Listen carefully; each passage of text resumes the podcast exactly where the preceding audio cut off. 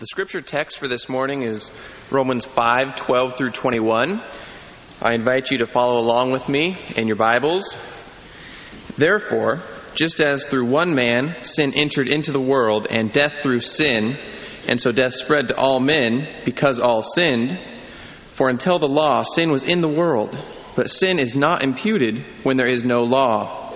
Nevertheless, death reigned from Adam until Moses, even over those who had not sinned in the likeness of the offense of Adam, who is a type of him who was to come. But the free gift is not like the transgression. For if by the transgression of the one the many died, much more did the grace of God and the gift by the grace of the one man, Jesus Christ, abound to the many. And the gift is not like that which came through the one who sinned. For on the one hand, the judgment arose from one transgression, resulting in condemnation. But on the other hand, the free gift arose from many transgressions, resulting in justification. For if, by the transgression of the one, death reigned through the one, much more those who receive the abundance of grace and of the gift of righteousness will reign in life through the one, Jesus Christ. So then, as through one transgression there resulted condemnation to all men, even so through one act of righteousness there resulted justification of life to all men. For, as through the one man's disobedience the many were made sinners, even so through the obedience of the one the many will be made righteous. And the law came in that the transgression might increase. But where sin increased, grace abounded all the more, that, as sin reigned in death, even so grace might reign through righteousness to eternal life through Jesus Christ our Lord.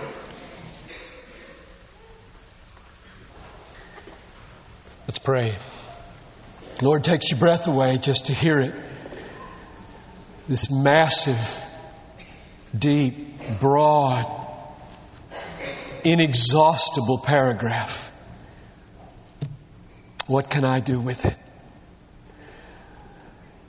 So come, I pray, and do a work in me and through me and in us here that will be never forgotten for the glory of your name and the good of our souls. Lord, sin is so powerful. It is so blinding and so hardening. Human beings and human reasonings are helpless to save sinners, to open the eyes of the blind, to soften hard hearts, to take out the heart of stone and put in the heart of flesh.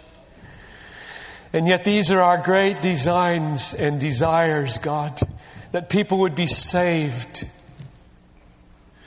that saints would be sanctified and strengthened, that people would be emboldened in their witness and purified in their lives and reconciled in their relationships. So, Lord, do exceedingly abundantly beyond everything I can imagine to ask for in this hour. Come and help me.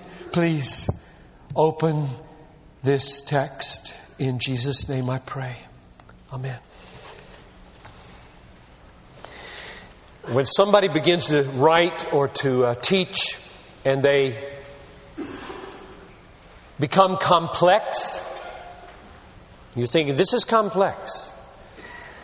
They're one of two possible things going on there. One is that the teacher has lost his bearings and is confused and doesn't know what he thinks.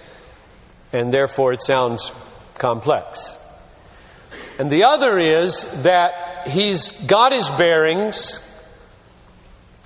and he's simply dealing with a reality that is so deep and so massive and so beyond what ordinary human speech can carry that it pushes the limits of what words and human concepts can handle. So if you find something to be complex, it might mean you've got a confused teacher, or it might mean at that very moment there's a golden opportunity to linger and meditate and go deep. Now, Romans five, twelve to twenty-one is complex. No getting around it. It's really hard. And I don't think Paul has lost his bearings. He's an inspired spokesman, and he's got his head on straight. He knows where he's going. He's not confused in what he's saying. But it's complex. I think it's because he has chosen...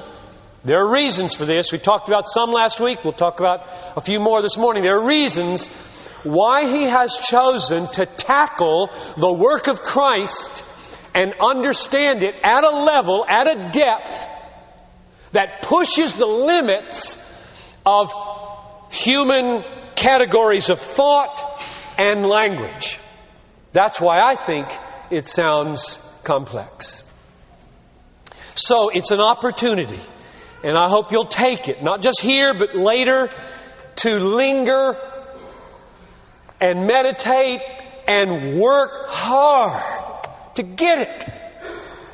Somewhere I wrote, and I can't remember where, I said, if, if you rake across the surface, you'll get leaves. If you dig, you might get gold. So if you want your life to be a gathering of leaves, rake Scripture. And if you want your life to be rich with gold and silver, dig in Scripture. Don't just rake Scripture. Most people just rake Scripture. You've got to pause. You've got to linger. I've been on this text hour after hour after hour for weeks trying to figure out the flow of this thought. And it is bottomless, it seems to me. Not confused, but bottomless in its challenge to my categories. And you'll hear some of that this morning, and you won't like it, because this whole issue of how we're connected to Adam is very difficult and very controversial. So, let's remind ourselves where we were last week. We've been on this now, second week. I told you I'd be three weeks on it. Ha! I've given that up. It's going to be a... It's going to be longer than that, because I'm not going to get through but twelve to fourteen this morning, and I can't do fifteen to twenty-one next week, so we'll be longer than three weeks on this. Last week was the big overview. Let me just highlight a couple of things. Why did Paul, having spent about four and a half chapters on justification by faith, why does he at verse twelve approach it again from this particular angle of how Christ and Adam relate to each other? Why does he do that? And I said it's to exalt Jesus and show His work of redemption more clearly by comparing it and contrasting it with Adam than if we just looked at it by itself alone. Remember the dog illustration? You got Sable over here and you got Lady over here. And you compare the two dogs and you see more than if you just look at one dog by himself. Bad illustration comparing Jesus and Adam.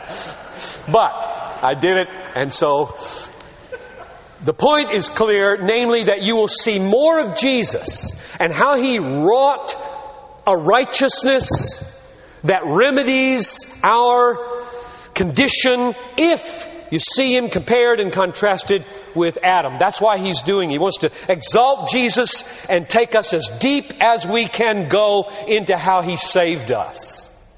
Now here's the second thing we saw last week. And this was what I was most excited about, so I don't want to have you people who are new today miss it. Namely, that in comparing Christ and Adam, and showing that what Christ wrought for us in His obedience and righteousness is perfectly suited to remedy what happened to us in Adam and our fall and our contamination and our condemnation there. In showing that, He showed that Christ is not a tribal deity. He's not a Jewish Messiah only, who comes along and fulfills Jewish prophecies to fix Jewish sins by becoming a Jewish sacrifice. He's related not just to the servant of the Lord in Isaiah fifty-three, He's related to Adam, and guess who Adam is the father of? Say it. Everyone. everybody. Which means that if our deepest problem is our connection with Adam, and what happened to us in Adam, and Jesus is the tailor-made, God-sent solution to what happened to us in Adam, He is that solution to everybody you know, and every ethnic group, and every language, and every place, and every time. You will never go to a people group anywhere on the face of the earth where this is not the problem. The main problem comes from how we're connected with Adam. So if Christ is connected to Adam as the solution, He's universal. That was last week's point. And that's great, because we want a universal Savior, not a tribal deity. And we've got one. Jesus Christ, the righteous. Now, here's the uh, thing we have to do today. We have to dig in and look and see what the difference is between Christ and Adam, and how that unfolds the nature of justification. And the nature of justification here is at stake in this paragraph. And we want to get this right because it's at the center. So let's start at verse twelve and read just that verse. Verse twelve, Romans five. Therefore, just as through one man, that's Adam now, sin entered into the world, and death through sin. And so death spread to all men because all sinned. And he breaks off his sentence. He doesn't finish it. We need, we need a, we need a so also clause, Paul. You began just as this happened. We need a so also that happened. Just as Adam, so also Christ. Where is it? It's gone. He drops it. Why? That's a huge question. The answer to that question, why Paul broke off his sentence right here, is massively important. If you get the wrong answer to the question, why did he break it off and not pick it up again to verse eighteen, where he does finish this sentence and start it over again. If you get the answer to that wrong, you get almost everything wrong in this text. Because the parallel is going to break down. And it's going to be distorted if we answer that question wrong. So that's my first question. Why did he break off right here? You notice where he broke off. Let's read it again. Therefore, just as through one man. So he's beginning a comparison. Just as Adam, so also Christ. He's not going to get there yet. He's going to break off. Just as through one man sin entered the world, and death through sin, so the penalty follows on the crime, and so death spread to all men because all sinned. And he stops in his comparison. Why? I think the reason is because this phrase, because all sinned, he knows as soon as he writes it, maybe he planned it, maybe he didn't. As soon as he writes it, he knows, uh-oh, this could really be misunderstood. People could get this really, really wrong. Because all sinned. What does, you think in your own head right now, what does because all sinned mean? Well, here are the two possibilities, at least two. It might mean because everybody sins individually.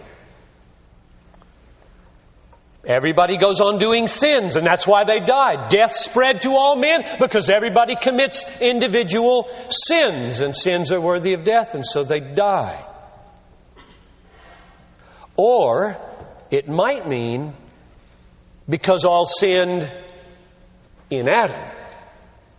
By virtue of being in union with our Father in some deep and profound way, His sin became our sin and His condemnation became our condemnation. That may be the meaning. Which is it? Now, what's at stake here? A lot. But before I tell you what's at stake, somebody might say, well, wait a minute. What really, does that make any difference at all? Because, they might say, it, doesn't it say in Romans three twenty-three, all have sinned and come short of the glory of God. So everybody does sin. And doesn't it say in Romans six twenty-three, the wages of sin is death. And so death does follow upon our sins. And so why do you need to go digging around behind that, which is a perfectly obvious explanation for why people die? They sin. Why do you have to poke down deeper to see whether or not there might be a more fundamental reason for why we got into this condition and why the death sentence is hanging over every human everywhere in the world, like union with Adam and his sin becoming our sin and his condemnation becoming our condemnation? Why do you do that? And the reason is because Paul does it. Paul does it. Now here's what's at stake. I'll give you one possible interpretation, and you can see what that will imply, and then another possible interpretation, and what that will imply, and then we'll see if the context helps us decide. Here's the first reading. Let's paraphrase it. If you understand all sin at the end of verse twelve to mean all sin individually, and therefore we die, it would go like this. Through one man, sin entered the world, and death through sin. So death spread to all, because all did individual sins. So also, through one man, Jesus Christ, righteousness and life entered the world, and life spread to all, because all individually do acts of righteousness.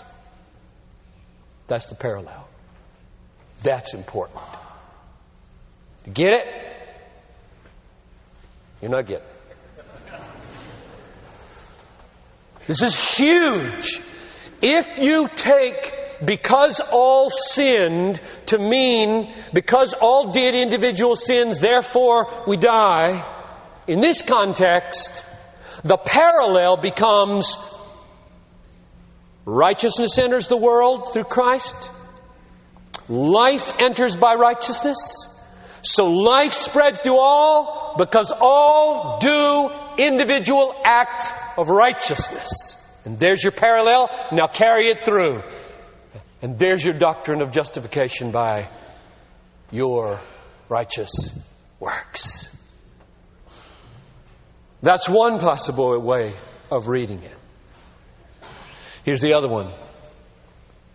Justice through one man, sin entered the world, and death through sin. So death spread to everybody because all sin in Adam, and his sin was imputed to them because they were united with him. So also, now let's just finish the other half. Righteousness entered the world through one man, Jesus Christ, and life spread to all who are in Christ because he did righteous acts, and we in him has his righteousness imputed to us. Now, which of those is the biblical view of justification? You see what's at stake here? This is big. When Paul broke off his sentence in verse twelve, having said, because all sinned, all die, he realizes, uh-oh, that could so easily mean everybody does individual sins, and therefore everybody dies for their individual sins, and there's no corporate identity with Adam at all, and therefore my whole connection between Christ and Adam breaks down at the outset. And he's going to stop, and he's going to fix it right here. That's why I think he broke off. So let me summarize. I haven't argued for this yet. The argument's going to come in verses thirteen and fourteen. But let's just summarize the point.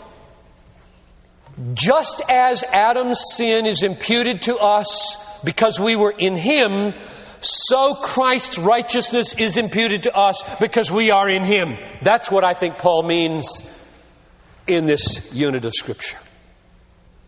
Adam and Christ are held up as two heads of two humanities, as it were. And we were all in Adam. When he sinned, we sinned. When he was condemned, we were condemned. When he died, we died. And now, in Christ, He brings a righteousness, He performs it, and we in Him have that righteousness imputed to us, and before God we're accepted in the Beloved for His righteousness' sake. If you want to see it stated most clearly, look down at verse eighteen where he does get back to it and pick up this positive parallel. Up till this moment, fifteen to seventeen, he's been showing the negative connections, which we'll get to next week. So then, verse eighteen, so then, as through one transgression, there resulted condemnation to all men. One transgression in Adam, condemnation for all. Even so, through the one act of righteousness, there resulted justification of life to all men. In Adam, we're all condemned, and all who are in Christ are justified. Adam's transgression is imputed to us. Christ's righteousness is imputed to us. That's what's at stake in understanding the words, for all sinned, to mean for all sinned in Adam. Now, how does Paul clarify that that's his meaning? What case does he make for what I've just said he thinks?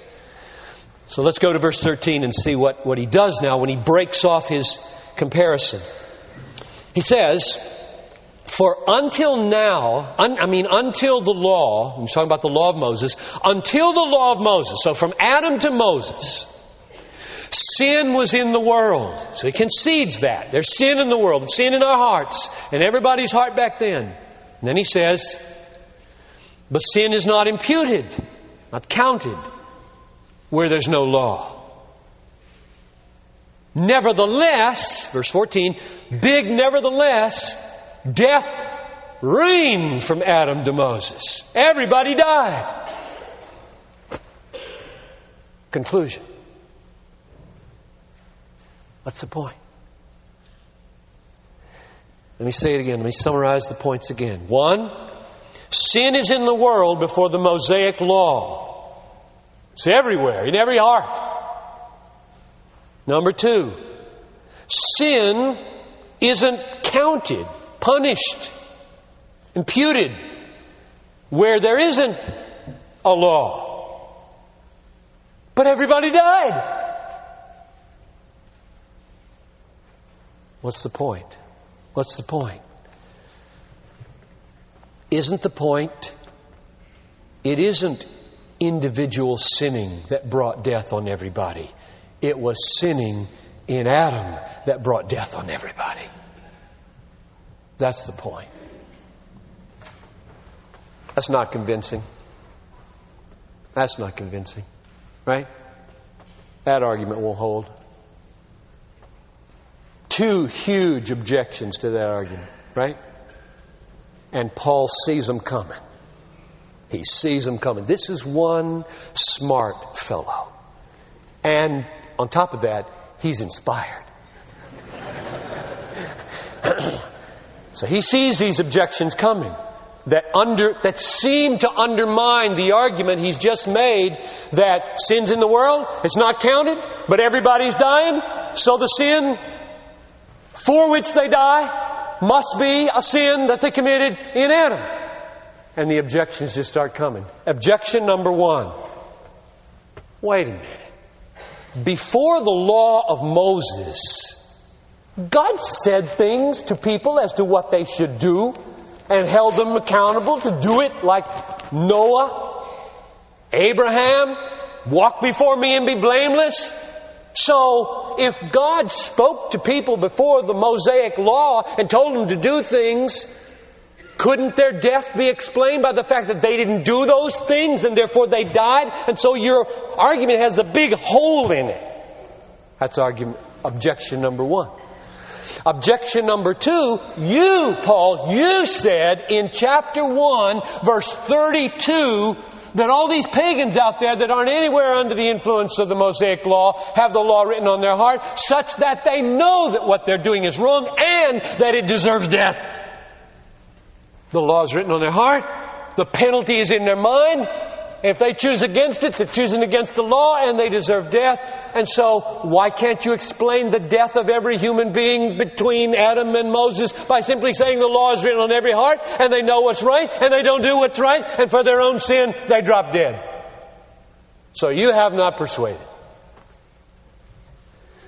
Now, seeing that coming, Paul keeps writing. And one of my most common in, in dealing with people who begin to object to Scripture and bring up problems, my most common response is, keep reading. Keep reading. Read the rest of the verse. Read the context. So let's keep reading. Up to this point, he has made a broad principial point about before law, not held accountable, still dying, then come the objections, and now comes the answer. Let's read the whole thing. Nevertheless, this is verse fourteen, death reigned from Adam till Moses, here it comes, even over those who had not sinned in the likeness of the offense of Adam. In other words, Paul concedes the objection. There are some people who have sinned like Adam sinned. So yes, you could say, maybe the explanation of their death is their own sin. He concedes that. But his argument terminates on these people, whoever they are. Even over those, death is killing, death is reigning, the penalty of sin is falling upon those who did not sin in the likeness of the offense of Adam. Hmm. Who's that? Who is that? There must be a group of human beings who can't see a law, know a law, and choose against that law and know the consequence like Adam did. Who are they? And my answer is infants.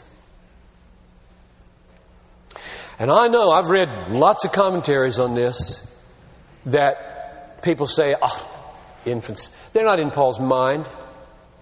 That's so extraneous to the context. I don't think it is. Because if you are facing a period of history, before nine one one, before neonatal, before the knowledge of infection and germs, when virtually three-fourths of every baby born doesn't live through the first year. And you're saying that death is a consequence of sin. You got to have an answer. You got to say something about that. And there are those who were dying in that period who did not sin after the likeness of the offense of Adam, namely babies. So what's his conclusion? Death spread, I'm at verse twelve again.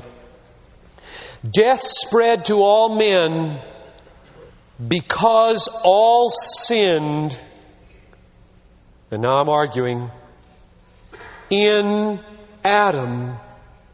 Because death spread to all men, even those who never sinned against an explicit law, whether written on their heart, or spoken out of heaven, or written on the tablets of Mount Sinai. Any three of those could undermine Paul's argument.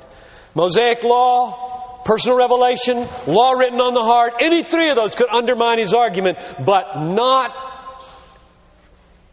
even those who sinned not after the likeness of Adam's transgression, namely those who sinned in Adam and never in this life knew any law to sin against or any penalty to bring upon themselves.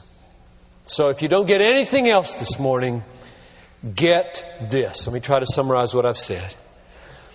The judicial consequences of Adam's sin are experienced by all of those who were in Him. That's everybody in the world. Not on the basis of the individual sins that they perform, but on the basis of their corporate identity with Adam and his sin being imputed to them and his condemnation being theirs as well. Therefore, and this is the glory, the judicial consequences of Christ's righteousness. That's the whole point of this text. The judicial consequences of Christ's righteousness are experienced by all of His people, not on the basis, you see the parallel? Not on the basis of their individual acts of righteousness, but on the basis of their union with Christ corporately, so that His righteousness counts for their righteousness. And they live and have acceptance with God Almighty in Him. If you get it wrong with Adam, you're probably going to get it wrong with Jesus. Doctrines are so connected.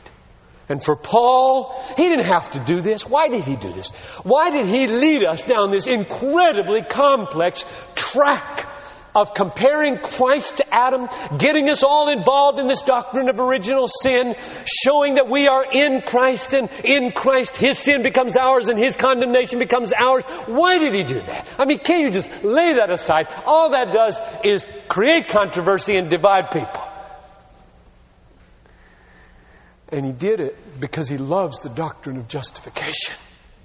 He loves the righteousness of Christ. He loves the thought that one man saves everyone who has sinned and who believes alone, apart from works of the law. He loves the thought that the righteousness of Christ is the sole ground of His acceptance with God, and that faith unites him with Christ, and that that righteousness then becomes his righteousness. He loves that doctrine, and he knows that one of the best ways to drive to the bottom of it and make sure that we get it right and that the foundations are well laid is to show that the way God set up the universe was to bring the whole human race into condemnation through one man, so that it might be crystal clear that salvation comes through one man and his righteousness alone. I mean, if you need anything to help you see the universal, global, massive significance of the doctrine of justification in the mind of Paul and the mind of God, this would do it, because he has simply ordained a whole history to be run a certain way so that one man could shine. One man's righteousness could be the issue in the universe. Paul is so jealous for Jesus to be magnified as the sole and only ground of our acceptance with God and our justification before God, that God would ordain a whole history this way, so that Christ would be exalted as the one and only Savior. So I close with a, a kind of exhortation. There are thousands of people, tens of thousands in the history of the church, whose lives have been rescued from legalistic despair through this glorious doctrine of justification by faith, or by grace through faith alone, on the ground of the righteousness of Christ alone. There are There are so many Christians whose lives have been saved through this. Saved from the despair of legalism. Saved from right near, right now what many of you are experiencing in this room, namely the panicky feeling sometimes in your life of having to face God imperfect. You ever go to bed that way? Are you a nighttime guilty or a morning guilty? I'm a morning guilty. I feel totally secure when I go to bed in Jesus. And I feel unsaved when I wake up in the morning. I have no idea why. Probably my mother's fault. If I'm, a, I'm a twentieth century person, right? Blame your mom. I don't think it was mom's fault. I don't know why I'm wired that way, but I know how I fight when I get up in the morning. This is how I fight. I have a righteousness, and it is not in me, it is outside of me, it's in heaven, and I have to lay hold on it every day afresh and comfort my heart and say, I must trust Him, I must trust Him, and that's what I want you to do now as we close. Trust Him, trust Him.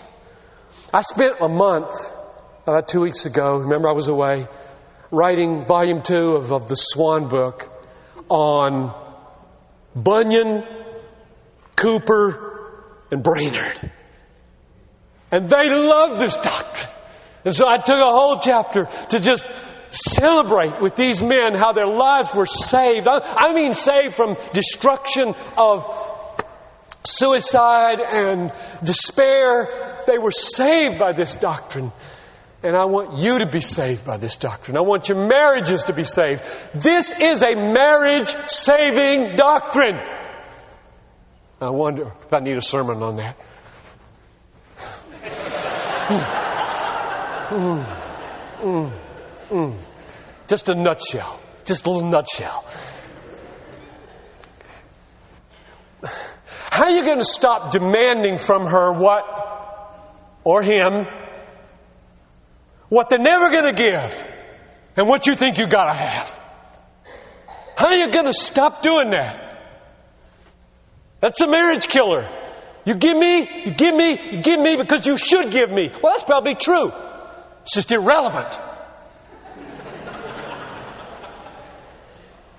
It's irrelevant to living the doctrine of justification by faith alone, apart from works of the law. If you are accepted by God, not because you have performed adequately, you better, you better get it in the horizontal. And stop demanding to be the condition for your staying. Just eat it. And rejoice in the Lord. Let the Lord be your all. C J Mahaney on a tape I was just listening to recently, and I'll, I'll stop in just a minute, I promise. He said whenever he's asked how he's doing, he always answers, better than I deserve. He said he's gotten into more evangelistic conversations with that answer than anything in his life. Somebody else said, how you doing, C J? Better than I deserve.